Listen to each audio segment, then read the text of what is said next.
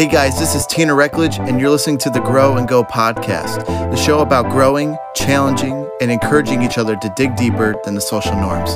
Let's grow and go together.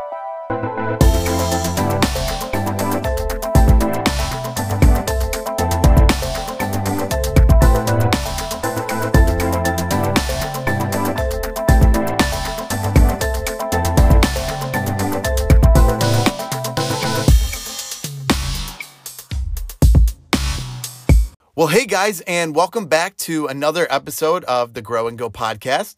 Uh, this is where growing, encouragement, and weekly motivation is given freely for you to hear.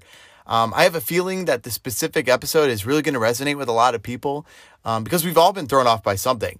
And to start off this show, um, I'll be telling an embarrassing story of when I was thrown off and when I was caught off guard. So, uh, with, without further ado, let's dig right into the embarrassing story of the week.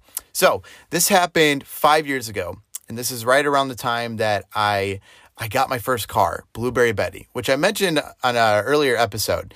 Um, Blueberry Betty is my first car and my only car, and it's still the car that I drive today.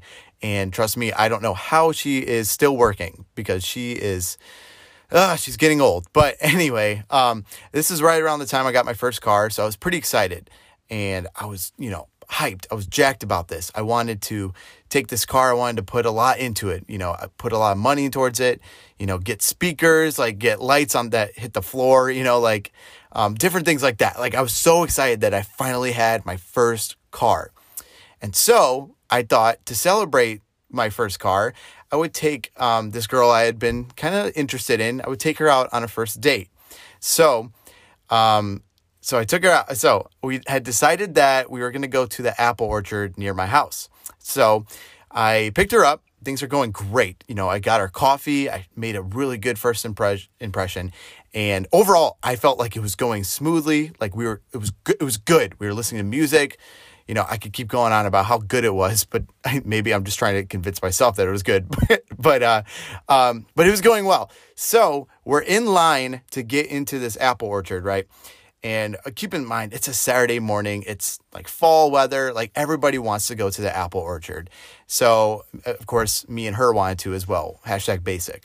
But anyway, so we're in line about to go into um, the apple orchard where my new car, Blueberry Betty, all of a sudden, her, the heat, it started heating up that little uh, gauge next to like how much I have gas left, uh, that thing was all the way up to H, which was overheating. So I'm like, oh shoot. So I turn off my car, and she's like, what's wrong? And we're in this, we're you know we're on the street, and we're in line. You know, there's a ton of cars, and I'm like, I think my car's overheating. So I call my dad. I'm like, Dad, my car's overheating. What do I do? he's like, All right.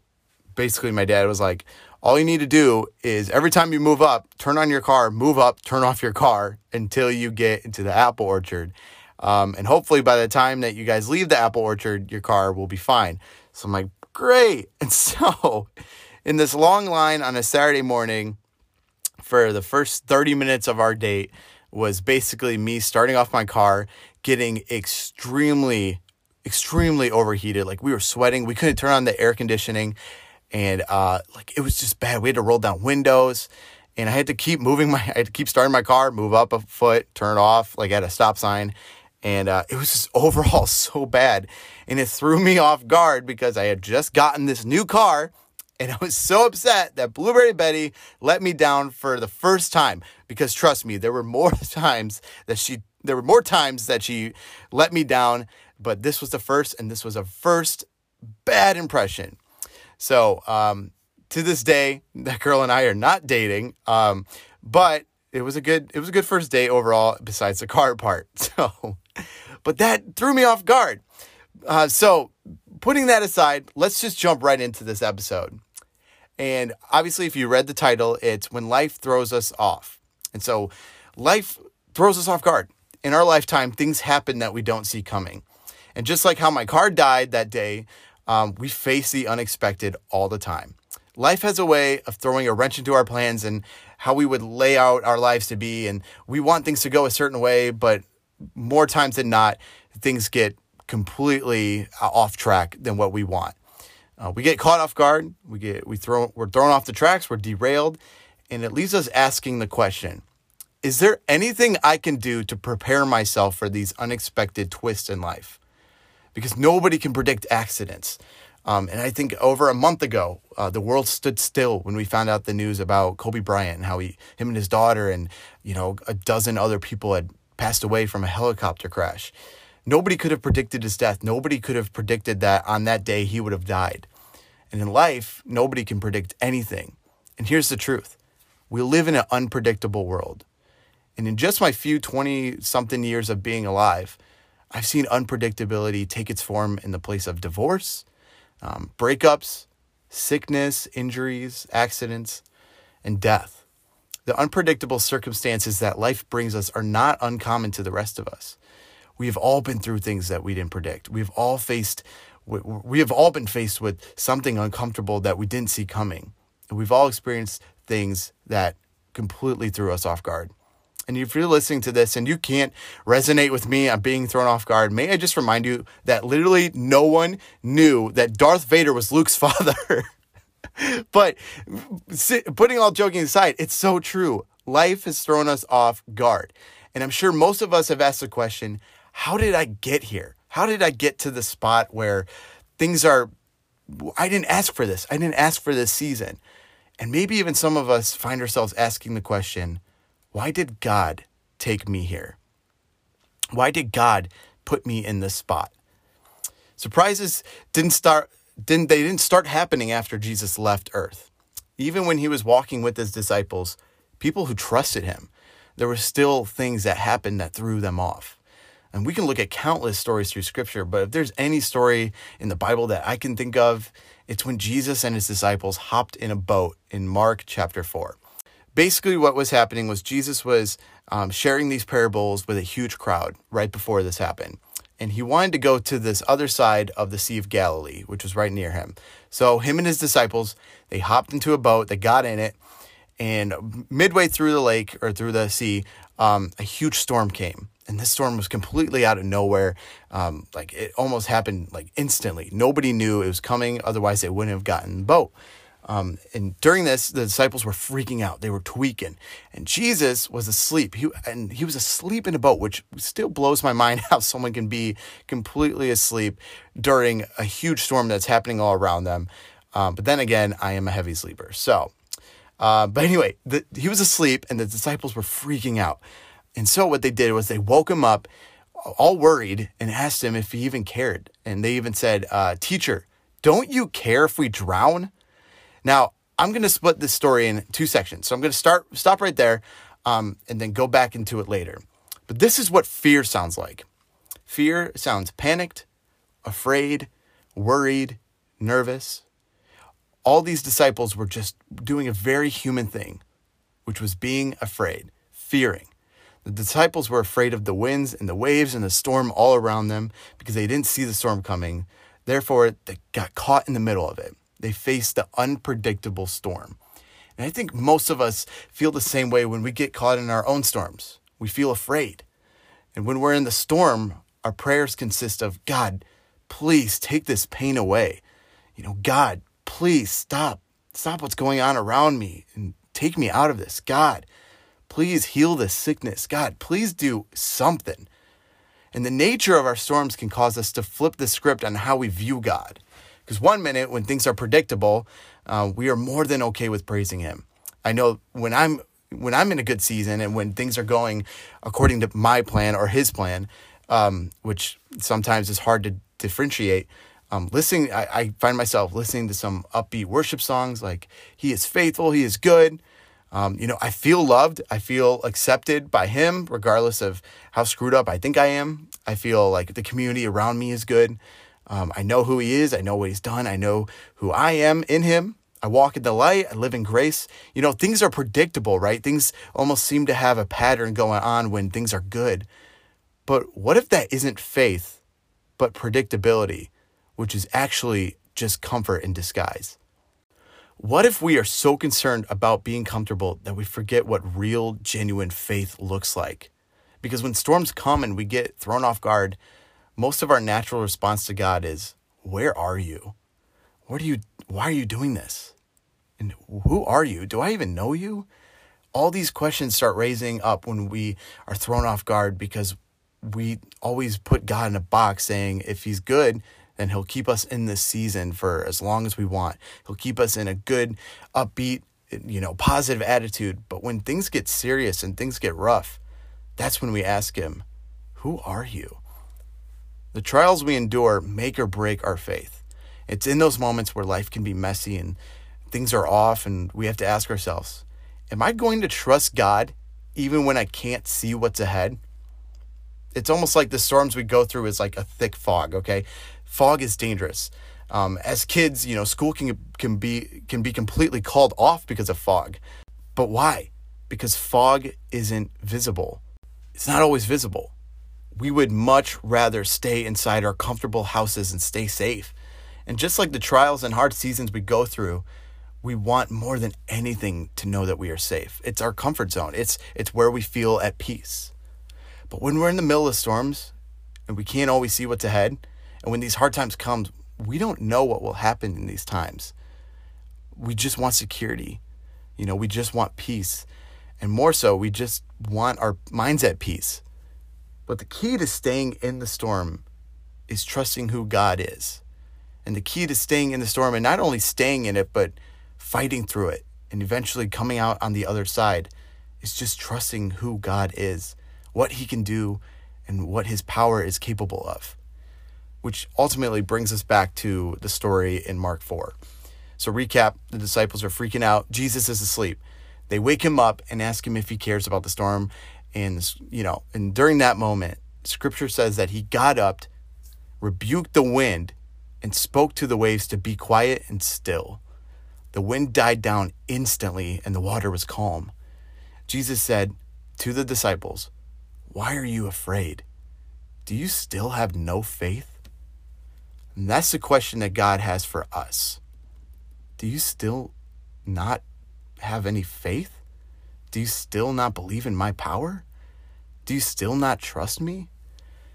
It's a little intimidating, in my opinion. It's, it's intimidating for God to ask us, hey, do you trust me? because when we're on a mountaintop season and things are going good, we have no reason not to trust Him. Things are going good. Things are going, going according to what we want for our plan to be after all, we're doing well, right? But that's not what Jesus is asking. Jesus is asking, Do you trust me now, even when it doesn't seem predictable? It's almost like he didn't ask the disciples when the sun was out and things were good. He asked them right after the storm, right after he calmed the storm. He asked them, Do you trust me? But he asked them when the storm was completely calm right after they had just gone through something and they were they were soaking wet and they were still afraid. I'm, I'm picturing them being still nervous even though this the storm was gone. But he asked them right after and said, "Do you trust me?" I'm determined that our trusting in God is determined by how much we cling to him in our times of need. Because, like I said, it's easy to trust God when things are predictable and life is going good and things are going our way. But what about when the cancer results come back? What about when you find out your girlfriend was cheating on you the whole time? What about when you lose your job and you don't have any money left for rent? It's in those moments that Jesus asks us Do you trust that I'm still good? Do you trust me even when things don't seem so trustworthy? Do you trust me when things don't go your way? Do you trust me? Because here's the reality it's okay to question it. We all doubt. And even Thomas, who was one of the disciples who walked beside Jesus, and he saw him do incredible miracles and saw him change lives, even he doubted. And because he doubted, he even got nicknamed Doubting Thomas. But we can learn a lot from Thomas. Because when all seemed lost when Jesus was in the grave, he didn't smile away his pain. He doubted. And when we see that hope seems lost and the clouds roll over our, our suns, we doubt too. We doubt if what's happening is actually part of God's plan after all. But here's the hope God is working all things out. Good isn't just something he does, it's who he is. It's in his identity, it's in his DNA. Because in the middle of that storm that the disciples unpredictably found themselves in, they experienced the power of Jesus, who doesn't just stop the storm, but is with them in it. And that's the miracle of that whole story is not that he stopped it, but that he was in it, that he was there, that he was in the middle of the storm with them. And he still so, said to them, Do you trust me? Do you trust that I can stop this storm anytime? He's like, You are not, af- you don't have to be afraid. I am with you. Erwin Lutzer, a pastor in Chicago at Moody Church, once said, If you're in a storm, it doesn't mean you're out of his presence. And just because our storms seem like a fog, it, it doesn't mean he has left us or will leave us. He is still in that fog. He was still in the boat, and he's still with you. We live in an unpredictable world, but there's a predictable God who doesn't leave us behind. When life throws us off guard, you know, we feel tossed and turned. But there's only one hope that we can cling to at the end of the day. There's only one hope that we can turn to. There's only one hope that we can go to in our times of need, and it's this He is with us. He sees us, He knows us, He knows what we're going through, and we're not alone. Our storms may shake us to the core of who we are and cause us to question who God is, but God hasn't changed, and we are still His. He's the God of miracles. In my storms of my parents getting divorced, He's brought the miracle of fatherhood to my life. He became a father when, you know, a parent influence wasn't the greatest in that season. In the storm of breakups, He's shown me that He was enough, that I didn't have to turn to somebody else to feel complete. You know, and in the in the storms of uh, suicidal thoughts, He revealed my worth. He revealed that I created you perfectly, beautifully. Our storms don't have to make or break our faith, but what they can be are tools that we can cling cling to, and we can cling on to Him more tightly and firmly. Because just like Psalm 18 says, it says, The Lord is my rock, my fortress, and my deliverer, the rock in whom I take refuge. He is the rock when the winds push us around. And rocks are firm. Rocks don't are not like sand where we sink in. Rocks are not like mud where we get dirty in the process. Rocks are firm and we can cling on to them and we can hold on to them. They are strong. And God is the rock. He's the rock that we can take refuge in. So when life throws us off, hold on to Him. So, challenge of the week. People go through hard seasons and difficult trials. If you know someone going through one, reach out to them. And if you don't know anyone who's currently going through one, be on the lookout and look and listen to them. That's the key. When people are hurting, they don't they want to know that they are hurt. They don't want to just be told what to do because of their situation. You know, nobody likes that. Nobody ever feels complete from that. We can't fix their heartache by putting a band aid sized Bible verse on their situation, but we can actively listen.